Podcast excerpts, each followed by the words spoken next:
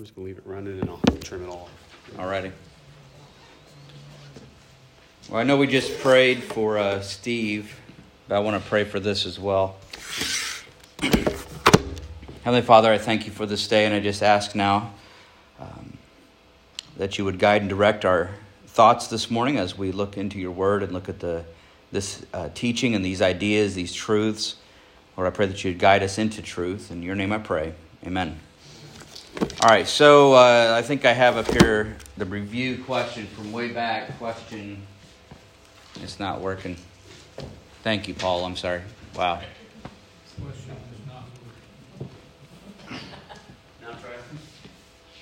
There we go. Question 12. I don't have the uh, review question up there. The review question was question 8.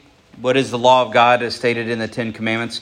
I think my favorite thing about the fact that we're doing this is that there was several I think months ago where I, I, had a question where I said, Does anybody know that? Does anybody love the Ten, Compa- Ten Commandments? And everybody was like, Oh, yeah, we love that. And I said, Can anybody name all 10 of them? And nobody could. And so, but I think we could now, which is good. So that's a, that's a great, great benefit.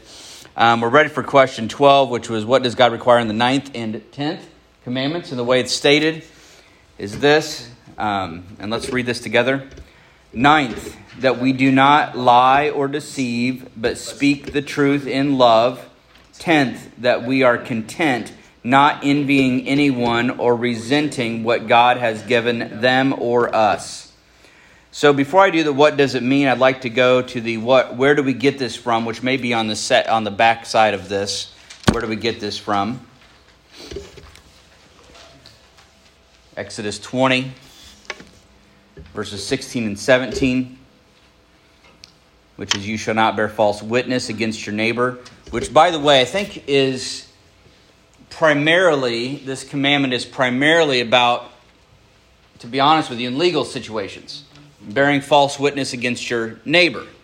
Okay? So, obviously, yes, don't lie, but the bigger idea here that was presented in this commandment is more of a, I think, a societal thing don't bear false witness against your neighbor. So don't get on the stand, so to speak, and say things that are not true about your neighbor for the purpose of bringing them down wrongly, right, or falsely. Um, and then verse 17, you shall not, which when we talked about the different ways that people divide up the Ten Commandments, um, this one is actually the one that's split into two, where they had another one that's combined into one, the first two. This one is actually split into two for some people. Um, you shall not covet your neighbor's house. Um, should not covet your neighbor's wife, his male servant, his female servant, his ox, his donkey, or anything that is your neighbor's. And it just kind of breaks up those things into two different ideas. Um, I think it was the neighbor's house, like his house itself, but then like his neighbor, your neighbor's wife, and all the other things that are associated with that. Um, so let's go now to what does it mean? And like I said, no false witness. Um, but obviously, we see a lot in the New Testament where it takes those things into a deeper, like what, what's at the heart of not doing this. And also, where Ephesians does a great job is not just don't do this, but what should you do instead, right? And so I think Ephesians 4.25, um, therefore having put away falsehood, yeah, we got rid of this. What should we be putting on? Is it just don't say lies? It's more than that. It says, let each one of you speak the truth with his neighbor for we are members of members one of another. So it's not just simply don't lie, but speaking the truth. Let me ask you this question. What is the motivation behind the truth telling in this verse? Okay, I'm going to ask it again, give you some, you know, what's the motivation? What's the what's the oomph? I'll give you a hint. The word for is in there. Let each one of you speak the truth to his neighbor. For. So there's like, why, why would we do this? So what do you think? Now you can either answer it by reading it directly, or let's break that down. What do you think is the motivation behind speaking truth in this verse? Anybody? Because well, I don't want to hurt my right arm. Hmm. Yeah, I wouldn't. I mean, we're members right? Now, what does that word members make you think of? Membership in a church, obviously, right? That's part of it. Part of the body, and that's why you said, don't want to hurt my right arm. So, Paul connects this truth telling with that concept that we're, we're, we're in this together.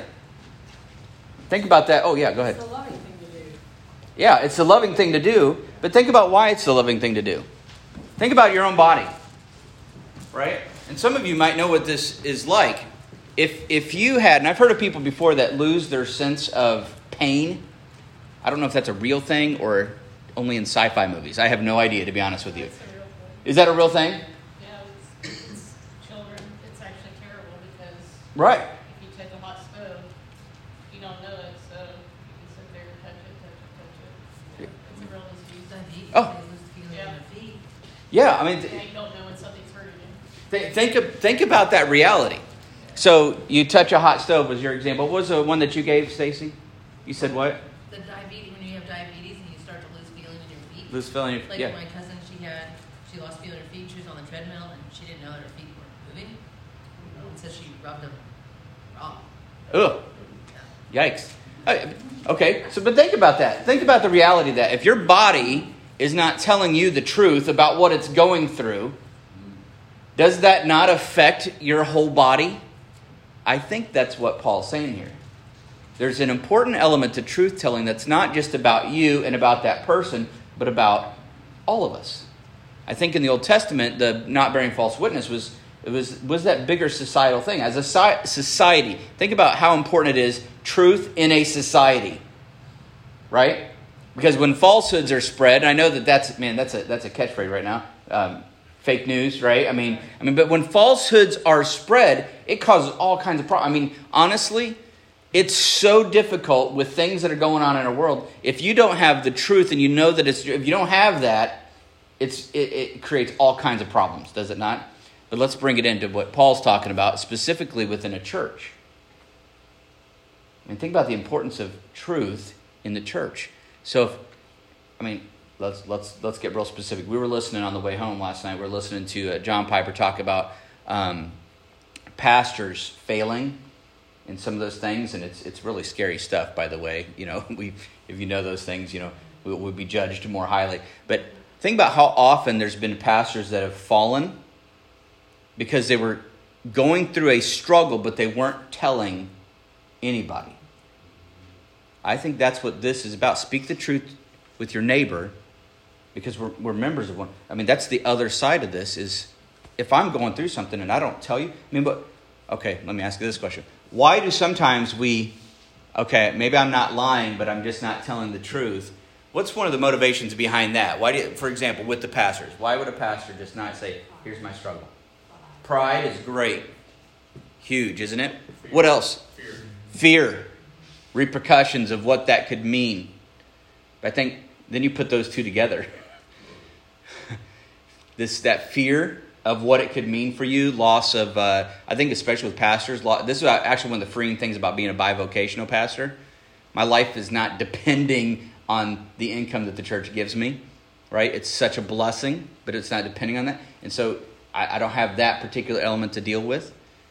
But I think for many pastors, if if they're struggling with something, there's that that fear that if I just say this is where I'm struggling, the church will go, well, we got to let you go, as they might need to. But then, can you imagine that? Like to come forth with my sin would be, I'm fired. And a lot of other occupations would have the same issue. But how, how detrimental it is ultimately when people have, I think way back at the very beginning, before it's that we should fire you, but when that's just that struggle, the honesty in the struggle is so essential for because we're members one of another. We're in this together. Any thoughts on that part? I think it's good because, uh, I mean, you have men, Paul, but you have men in the church that will hold you accountable, and I think we all need to be held accountable. It's easier if someone comes lovingly to you and say, I see this, Mm-hmm. and uh, let's pray and see if we can't work through this. Yeah. Very good. Any other thoughts on this?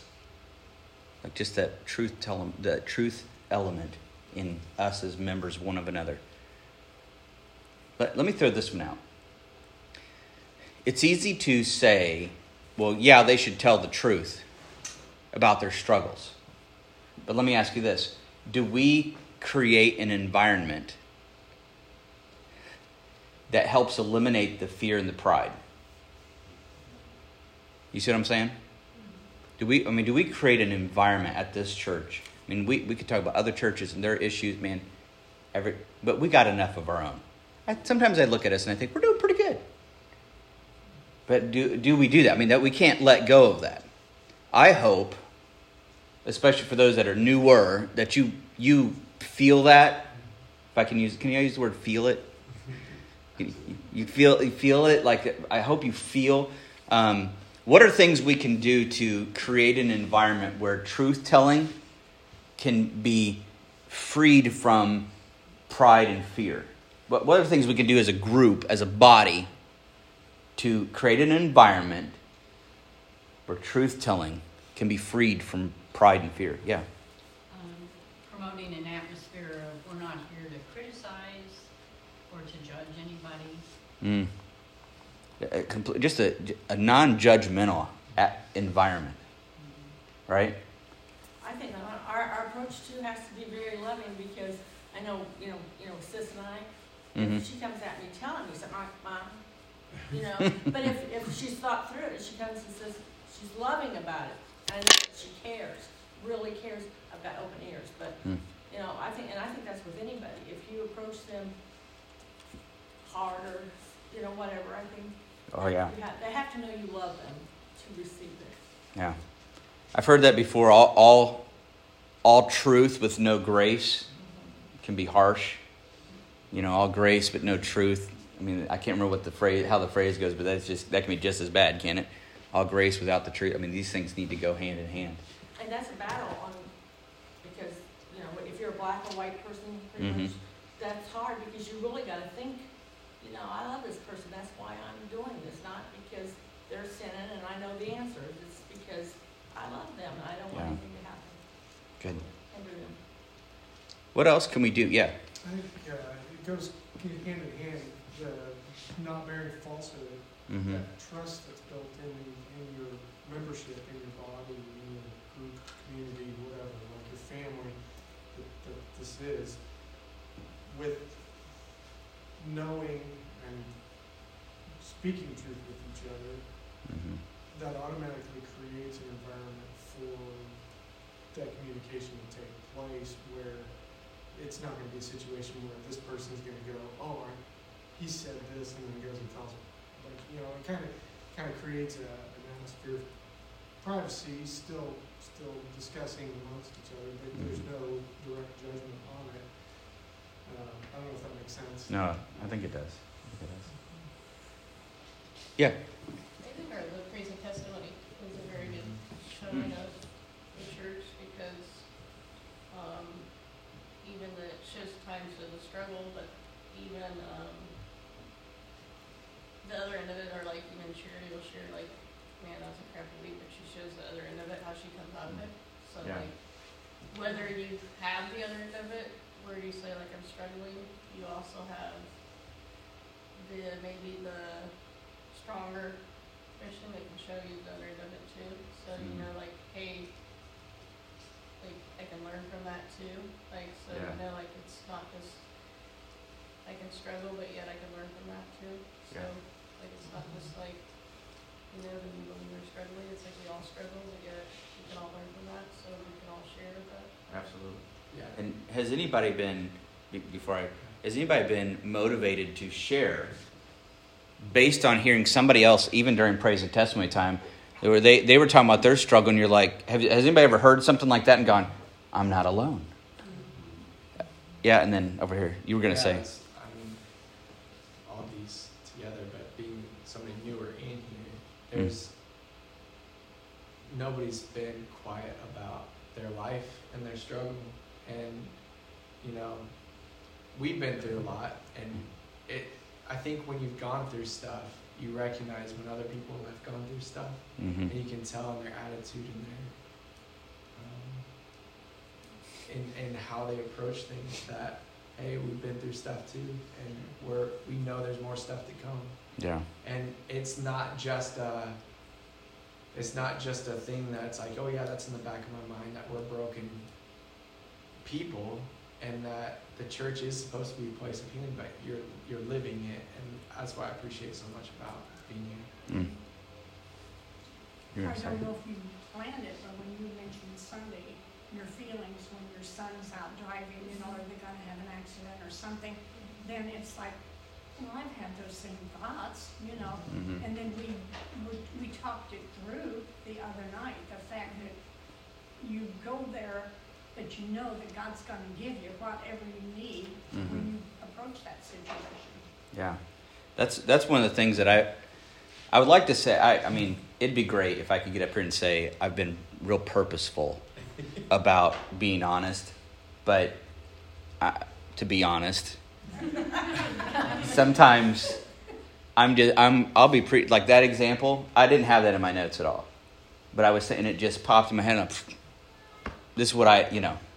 I, and and so I guess there's some measure of purpose, purposefulness in that where I know that it's it's good for a church when a pastor is just honest about their struggles. And so when those things pop in my head, even in the middle of a sermon, I'm like, yeah, yeah, that's a, and it, there you go, right? And I think there's some benefit to the, Yeah, because that's that's that's you living it out, not not even thinking twice about. You know, we've all grown up in the modern church, right? mm-hmm, And there was there was a, a stigma of like if something's wrong in your life, there's something wrong in your walk with God. yeah, And so it made it really hard. And so if a lot of us have been through that era, it's really hard to share now. mm-hmm, Whereas there's a lot of people that haven't been in that, that are just broken. They're just coming in. They're like, I got nothing. I got nothing to prove. I got nothing to hide. yeah, Here's where I'm at. I need Jesus. yeah, And they can adapt to if the if the church is still caught up in that modern era of judgment, and there's something wrong in your life, then they can adapt to that too. But I think that's we have to come out of that. yeah. I, I think you Yeah. guys model that well. We we try. Yeah. I think we get used to saying I'm fine.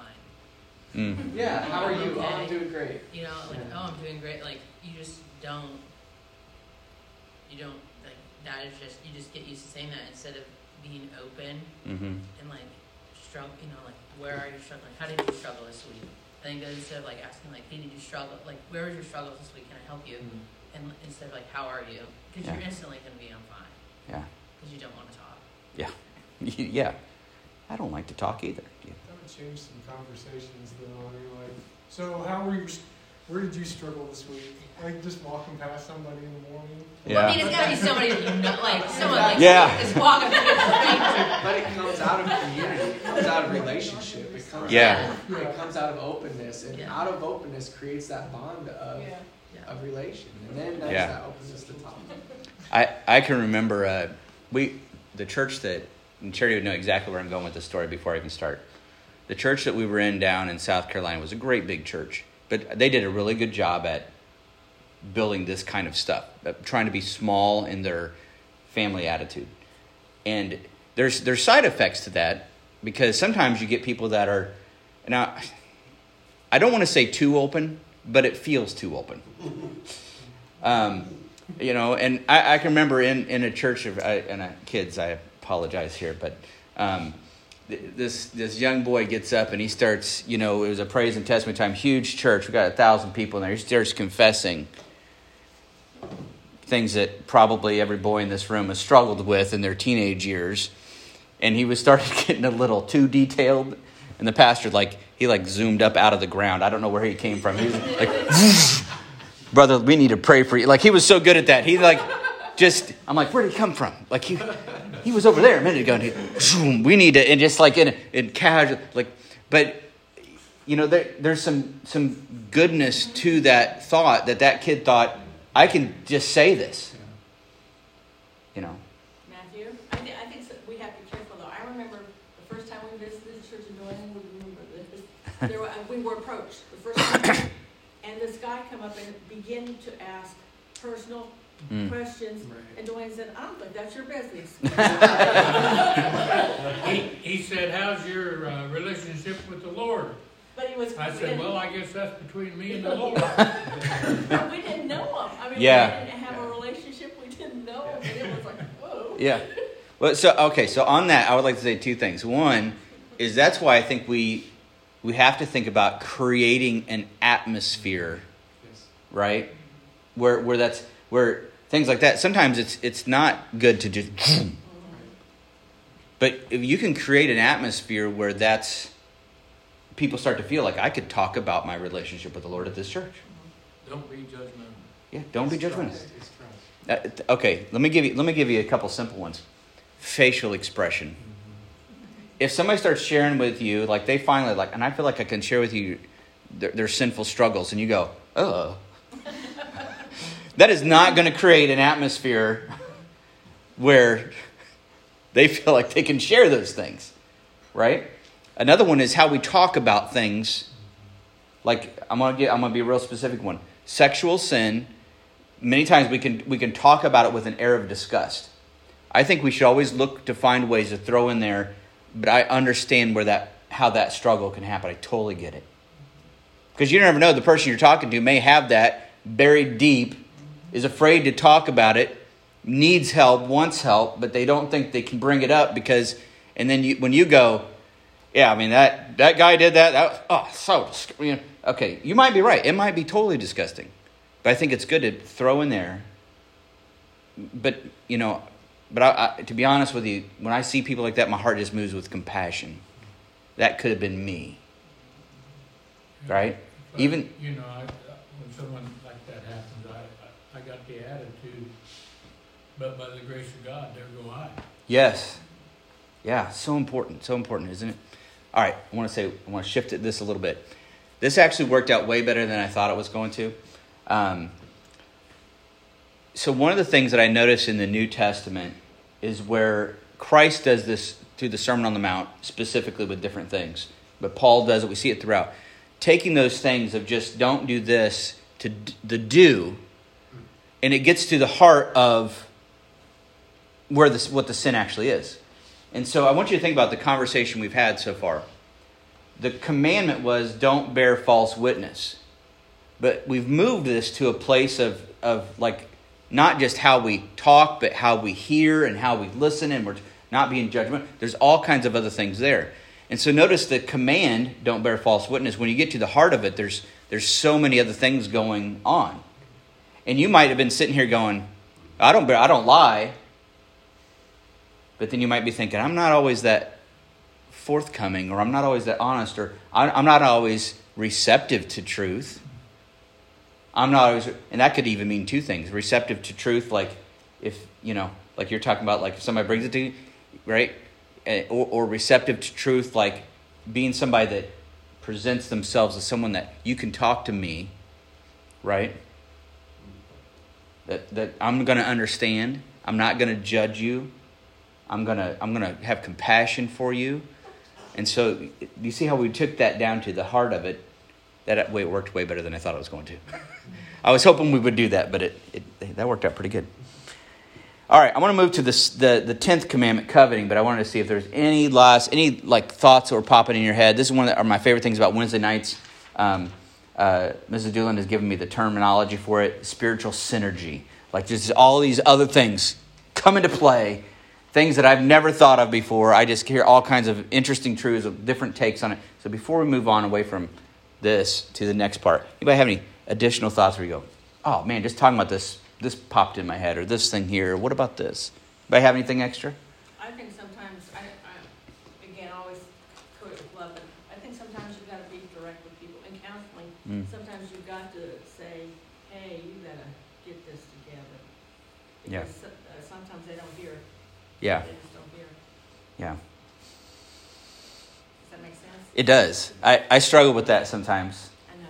I, I want to be. He's a nice guy. I, I, I just want to be nice. I want to, I try to be. I'm harmless. What can I say? And uh, I to just like to just tell people like, wow, you're blowing it. I, I try to come up with how do I say that to where it doesn't defeat them or deflate them, and and sometimes I can't. Like I, I just so much don't want to do, but the, the, you got sometimes you got to, and knowing how to. But I think with Say that, that. approach, though, because it, Mm. because you contemplate it, it, it's a loving approach. Yeah. If you didn't contemplate it and it was easy for you just to ah, Yeah. you got this, you got this, you got this, then people aren't going to receive it well. Yeah. I, I mean, I've been on the receiving end of that. Mm-hmm. So, like, one, that's another way is having that Christian counseling here is another way to show, I think, that we're an open church, like if you want it. It's not like we're cramming it down your throat. Yeah. Here if you want it. But, um, and then once you have that trust, so like, um, that's why I like it, like, I know that there's a love there. Mm. So, um, there's things that, yeah, like I don't like to hear it because you have, like, you don't want to hold on to that pride, but like, I'm thankful, like, for the truths that I heard. Mm-hmm. You know, like, maybe you are holding on to some self pride there, or, you know, like, mm, you know, this You know, like, and I'm like, yeah, I don't like hearing that because that's not what I'm thinking. But then I'm like, crap, that's probably true. yeah. you know, Yeah. like, you know, and then I'm like, gosh, like, I'm really thankful, like you said that, Mm-hmm. you know, or man, I was really screwed up there. Yeah. So no, like, I'm thankful, like, so thankful for that. Yeah. Like, I must, that's exactly what I want. Like, because I can remember the first time, like, that I came here, like, that you guys, Charity held that Bible study, and, like, that's where I was, like, super lost and struggling, and I was, like, in a, I mean, it was so God sent, like, I was, like, having counseling, but I was like, this is not working. I, like, need a biblical counselor. Like, I don't mm-hmm. need just somebody like, oh, you're good. You know, no, like, I need the truth. And that's the first, she's like, okay, like, I will do this, but I'm tough, and I was like, that's what I want, you know. I just, so regardless of whether I like it, I want the truth, you know. We- so yeah, I was like, I don't like you right now, but I love you, like Yeah. you know, like We- like I would never hurt you. We could we could take a like moment. I'm like right now, like this is how I feel. I'm not gonna hurt you, but I love you. Like, Since she's not in here, yeah, exactly. we can we can say like she does a great job at. I, I think she she fleshes out her name. To be honest with you, right? Charity harmless. Yeah. Um, but she she's so good at like I'm gonna tell you the truth, but the people that I know that have talked with her, they, they never doubt the love. They never doubt the compassion. Um, I think that one thing that I know this from talking to Charity, but in my own heart as well, that I can't remember where I had this a long time ago. Um, there's that passage in the Bible that says, um, "Before you take the the speck out of your brother's eye, get the beam out of your own eye." And we, I heard a pastor one time say, one, one of the good applications of that is to see all of your sins as beams and all of their sins as specks. And I think that, that when you get that in your mind, it affects your demeanor and your facial expressions and your tone of voice. I mean, all those important things. It's not like you have to think about what kind of tone of voice am I going to have. When you have that idea that I, I'm like, I got a beam that I'm working out. This person has a speck compared to the, some of the things I've got. And when that's in there in your heart and you genuinely believe that, it makes it so much easier when you're talking to somebody about their sin. And you're because it starts it just comes out. They can tell that you don't look down on them at all. They start to figure out that you're like um, that phrase, we're just beggars showing other beggars where there's bread. You know, just, that's that's all we are. We're just the, the crumbs of God's grace. We're just crawling after it together. Good. All right. We could talk a long time about those things. Um, I want to talk briefly about, because I'm going to run out of time, we're going to talk br- briefly about the, the coveting side of things. Um, uh, the first verse I have for you co- also comes from Ephesians 4. Um, and this is really about the, the, the stealing, but I think that it kind of catches some of the heart of the, the covetousness kind of together with it. Um, let the thief no longer steal, right? But rather let him labor, doing honest work with his own hands, so that he may have, and this is the part I think that we're going to capture here, that he may have something to share with anyone in need. I think there's that heart of generosity that's addressed with the don't steal. Don't just don't take other people's stuff, but actually the, the down at the heart of it is I'm working not just to meet my own needs, but also how can I give to others if they have needs. I mean, can you imagine a church where everybody had that mindset? Right? Now, it's tough sometimes because sometimes people have needs and I don't know about them. There was somebody I was talking to just last week, and I said, I wish you would have told me. You had that need. Because we, I mean, we've got, we get, part of our giving goes into what's called a benevolent fund where we, that just builds up where we're able to say, in fact, the deacons are the ones over that where they can go, you have a need? You got a power bill you can't pay? Here you go. Right?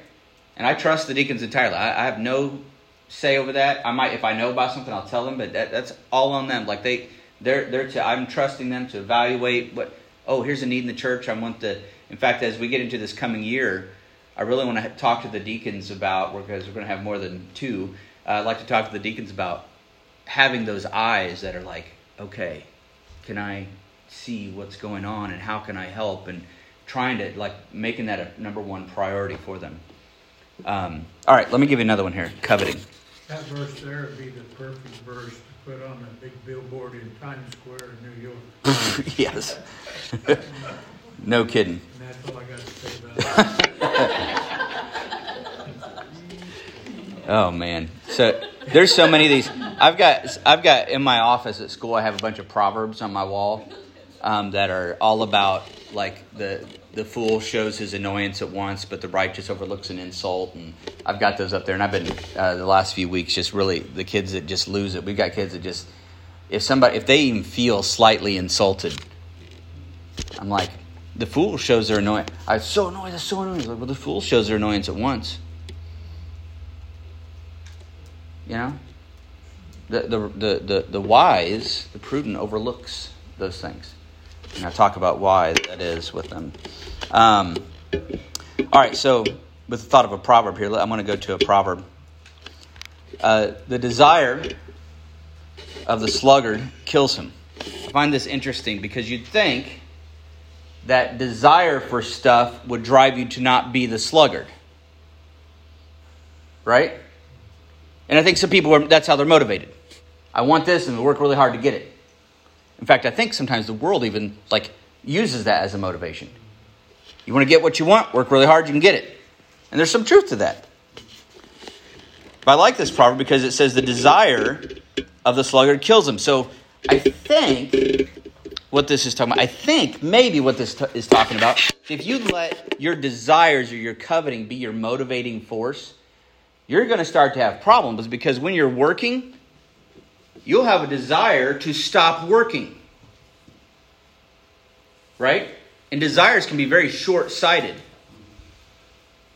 And so, yeah, that, that might work for a little while, but you're going to have some issues. If you start letting the desires of your heart be the, the like the, those covetous desires, I think is what this is talking about, not just anything that you want, but those covetous desires of your heart, if you let them be the driving force, you'll start to have issues because you're going to start to have conflicting desires, which James talks about. That's where fights and quarrels come from. But you're going to start to have conflicting desires in your heart. Because people that are driven by those things, they start to be driven more and more by what they want. And all of us really, at the heart of it, in our most sinful state, we want what we want. We want it now, we don't have to work to get it. Right? That's what we, we want what we want, and we don't have to work to get it. And so that you see that. And I think that's what this verse is talking about. The desire of the sluggard kills him, for his hands refuse to labor. His hands are like, Well, I don't want to do this. It's hard. I like the rest of this proverb as well, though. All day long he craves and craves. But the notice the flip side. The righteous, it doesn't say doesn't crave and crave. The righteous gives and does not hold back. So the, the way to truly defeat covetousness, I think you're going to see multiple examples we could have gone to. The, way, the way to really defeat covetousness in your heart is to be generous. Because I think you start looking, when you're generous, you start looking not as what, what do I want, but you start to notice. A person with a generous heart, you know, I can say all I want, hey, I didn't know about this need or that need. But the reality is sometimes sometimes we miss needs because we're not thinking about their needs. If I was talking to them and asking about their life and what's going on, that's and people who are generous are like that. I don't know if you know somebody that's generous, but people who are generous genuinely tend to figure out what the need is because they're, they're, thinking. that way. I've got, I've been blessed. How can I bless somebody else? Um, but the, the sluggard, all day long, he craves and craves, but the righteous gives and does not hold back. All right, let me give you another one. This one I, I just want to put in here for fun because it creates a fun visual image of covetousness. Okay, this proverb. Um, there's, there's some covetous peppered in here. Okay. Uh, when you sit down to eat with a ruler, observe carefully what is before you and put a knife to your throat. If you're given to appetite, I don't know. I picture, don't do it. I, fi- I picture holding myself hostage. I think there's a, a movie where a guy does that. Like, yeah, yeah, holding yourself like. But I get this picture like, oh, mm-mm. I, and I like that visual image because sometimes that's how I operate. I feel like I'm battling with in myself of like this is what I want, and sometimes I get in an argument with myself where I'm going, no, you don't, no, no, Matt, no. I have times where I get verbal outside of myself, which usually doesn't happen around other people, so I don't get too embarrassed by it. But I mean, there's times where I'm like, no, bye, see ya. later. Um, you didn't like the knife to the throat thing, is it, I guess. Um, do not desire his delicacies, for they're a deceptive food. Do not toil to acquire wealth. Ooh, that's a big one, isn't it? Be, be discerning enough to desist of those things. When your eyes light on it, it's gone, for suddenly it sprouts wings, flying like an eagle toward heaven. There, there's so many good things in here that we could talk about, but I'm running out of time. Um, but I think there's so many great things in here. I, I'm going to have to move on because I really want to get to something else here. Um, do not eat the bread of the man who is stingy. Do not desire his delicacies, for he is like one who is inwardly calculating. Eat and drink, he says to you, but his heart is not with you. That people are stin- that, they're like that. They got they're keeping a mental tally of receipt of what you've taken from them. and there's a balance. What have they given to me? What have they? Oh, we got to. We can't be like that. Um, for he is like one who is inwardly calculating. Eat and drink, he says to you, but his heart is not with you. You will vomit up the morsels that you have eaten and waste your pleasant words. Um, Hebrews 13, another one. Keep your life free from love of money and be content. So notice there's that love, that covetousness. Keep your life free from love. But notice in this, how do you battle that? Contentment. Contentment with what you have. And there's a another reason in here. How can you be content? What's, what's the how can you be content? Notice the word for. For he has said, who's the he? Right? He has said what? Go ahead, go, you say it out loud. For he has said, he said that. So, whatever situation you're in, you've got the one most important thing of all. He's here. I lose it all. He's here. Right? He's all you need. He's all you need. And I love how the scriptures do this, where they, they say, don't do this. But if you stop there, that's you can't be free from the love of money. If that's if that's how you battle it, just stop doing it. But if you start saying this contentment, but even in the contentment, how do I do? Because I'm with you. Great stuff. Um, let me get one more here. Uh, godliness with contentment is great gain. I love that phrase. Heard uh, somebody explain it one time. I'm trying to remember which who it was, what pastor was talking about. God, godliness is a discontent with where you are in your relationship with God, but with content with everything you've got.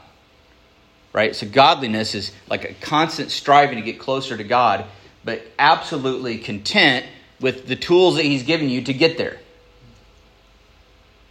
Godliness, striving to be more like Him, but completely satisfied with what I have to accomplish that. If you've got that going on, that's great gain. Oh, is it time? Man, they don't do that with you.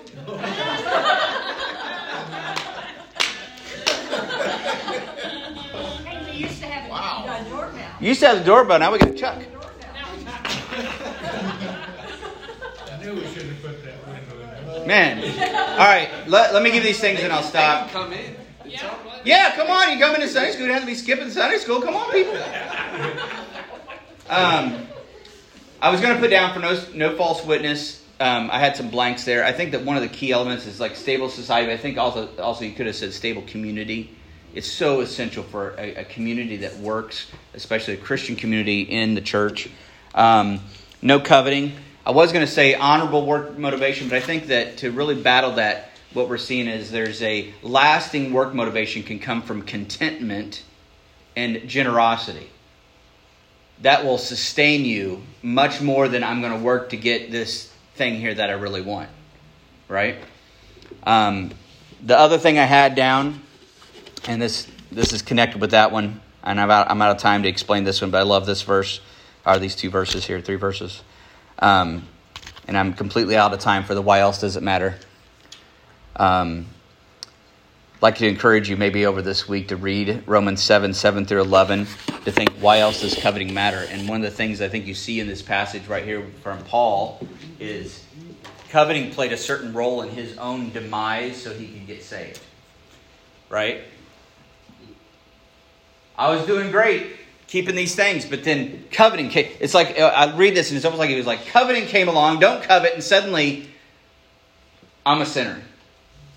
Because I might have been, I hadn't killed anybody, I hadn't done this, I hadn't done this. I mean, we know, obviously, you can dig down deeper, but he was operating at that surface level of be good, but then coveting came along, and it accomplished Paul seeing, I'm a wretch. I think that's a huge, important element to these commands, but I'm, I'm going to be done before they do the, the triple knock. So um, I'll pray and dismiss you guys. Heavenly Father, I just thank you for this day. I thank you for these passages of Scripture. I know that we had to move fast through some of them, but I, I thank you for uh, especially the earlier conversation about the truth. Lord, I pray that you help us to be a church that is focused on being full of, of truth with each other. Lord, help us to accomplish that by how we see ourselves, how we see others, and how we see you. In your name I pray. Amen.